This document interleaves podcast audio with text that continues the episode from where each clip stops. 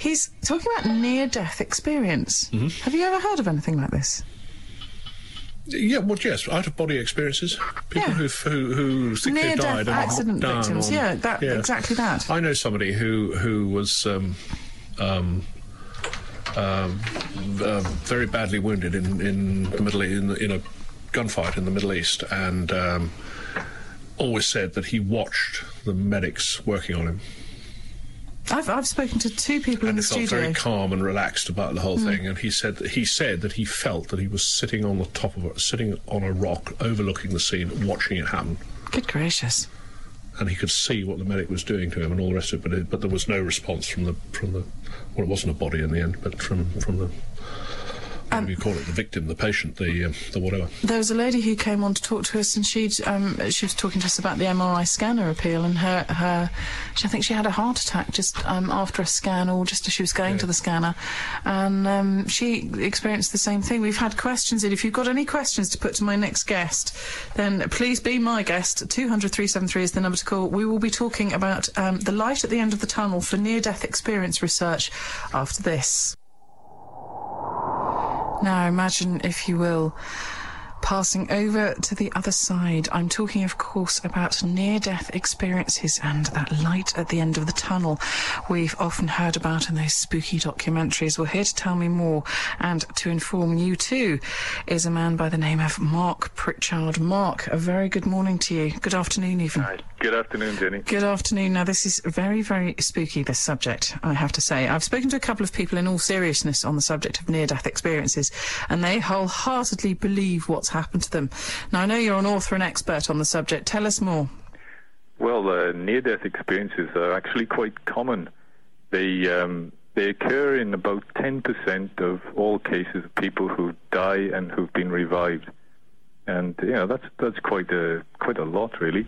Now, all of these people, forgive me for, for putting the rather more cynical side, Mark, but all of these people have been under medical care. Um, we are a bunch of cells. We are therefore a chemical reaction, if you like, a constantly evolving chemical reaction. Uh, something happens, our lights go out, as it were. Surely this chemical reaction is going to have an effect on our brain, and we might start hallucinating. We might perceive that we're getting divine visions, out of body experiences, that sort of thing. But isn't it all a matter of the chemicals going slightly haywire and possibly uh, mixed with the drugs that the doctors, the medical staff might be giving us? Well, that may be the case um, in a very short time before death, but even then, that's very contentious. But we're talking about the time when the body is dead and the brain is down. So, in that time, there's no activity whatsoever. So, you can't put that down to cells, uh, hormones, uh, chemicals, or anything like that in the brain. But you can, if, if the person who's res- reporting this near death experience um, has a, a, a twist of time, if time starts playing tricks on them, it, that, that makes sense, doesn't it?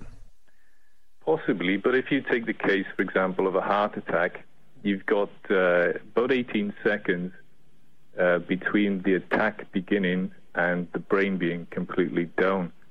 And that doesn't give enough time to account for many of the experiences which people say they have uh, in the time when the brain is down. And also, um, events which are taking place in the hospital, for example, which are taking place at the time the brain is down, uh, can be corroborated by those having near death experiences. Can you give us examples? Yes, for example, I spoke to a woman about two weeks ago, and uh, she was saying how she was in hospital, very seriously ill, and uh, she was close to death, and she came out of her body. She saw the staff in the room. She saw her medical record, and she saw a doctor come into the room wearing a red turban. And uh, by the time then she was revived, the doctor was out of the room and she could see clearly what was on her medical records. And that doctor wasn't a doctor who was um, permanently at the hospital, he was just making a brief visit. And that occurred in the time when, well, she shouldn't really be seeing any of that. Um, so you've you've written a book on the subject, haven't you? Well, more on out of body experiences, which includes near death experiences. Well, give us other examples of, of out of body experiences that aren't to, to do with nearly passing on, if you get my drift. Well, out of body experiences, um, again, you've got about 15% of the population who've experienced them. Um, they are similar to near death experiences in that you feel consciousness is separated from the body, um, but they can be more subjective than near death experiences. So um, people often see what could be a created model of the world, um, you know, like a projection from the subconscious. So you, you wouldn't necessarily see what's there, but there are lots of cases of people who have seen what is actually in a room or in a place while having an out of body experience. But uh, obviously, you do that while you're alive and the brain is active and so on. Um, you, you also talk about astral travel. What's that? Well, that's basically traveling um, out of your body. So if you've had a near-death experience, you could say you're astral traveling. If you've had an out-of-body experience, the same. It's, it's just a, a, term. It's a popular term today um, to describe traveling while out of the body. Why are you so fascinated with all of this, Mark? Well, because it gives uh, an insight into life, really, that uh, I don't think you can get anywhere else. Um, being out of the body is quite a, an amazing experience, as um, probably most who've experienced it would uh, would contest and say that you know it's it's great and it gives you a real insight into what could be after death. Do you have any scientific training? No, I don't have any scientific training. My training is in out of body experience. So when did you have your first out of body experience? About 16 years ago. I've been teaching it for around 16 years, and uh, I run what you could say is the biggest out of body experience experiment in the world with about 43,000 people. So, you know, I do have quite a bit of experience in it. Um, so how does this sort of group out of body experience work then? It's a course which runs every uh, few months, and um, it runs once a week and people get a bit of information, but they get techniques which they can try at home. And uh, basically, they learn to have out of body experiences while falling asleep, usually.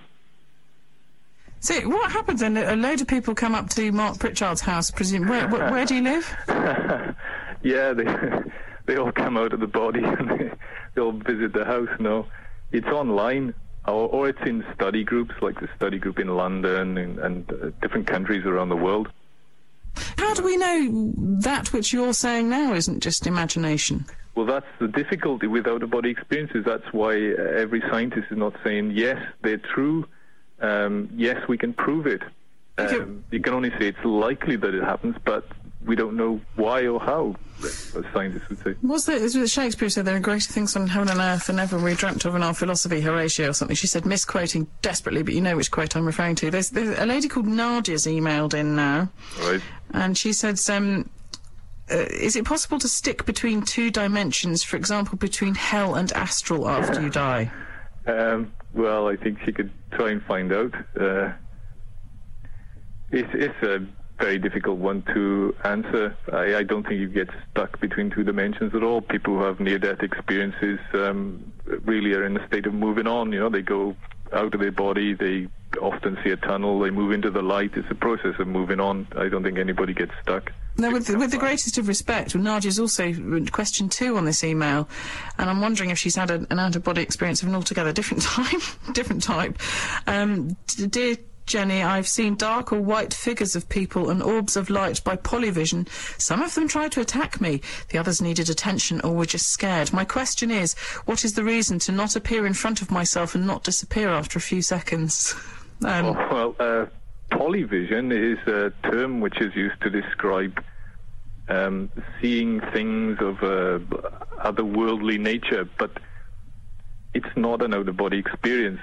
So those things can be due to imagination is something quite different. But why is it different? Well, I mean, she's talking about. She also says, um, if a deceased person visits me, will I see him like a ghost? And if a projector or a person who is thinking of me at this time will visit me, will he or she appear in the physical or the person, and will they be multicolourful? All right, well. Follow that, if you will. Yeah, if we're back onto out of body experiences, then if someone meets, comes in and sees a dead person, yeah, they can see the people who are having near-death experiences because you're in the same place essentially. So you, you- can see the, the people who've just died. Well, if I don't get off air soon, Mark, I'm, I'm going to have an out-of-body experience inflicted on me by the editor. But we're going to say, say thank you very much indeed.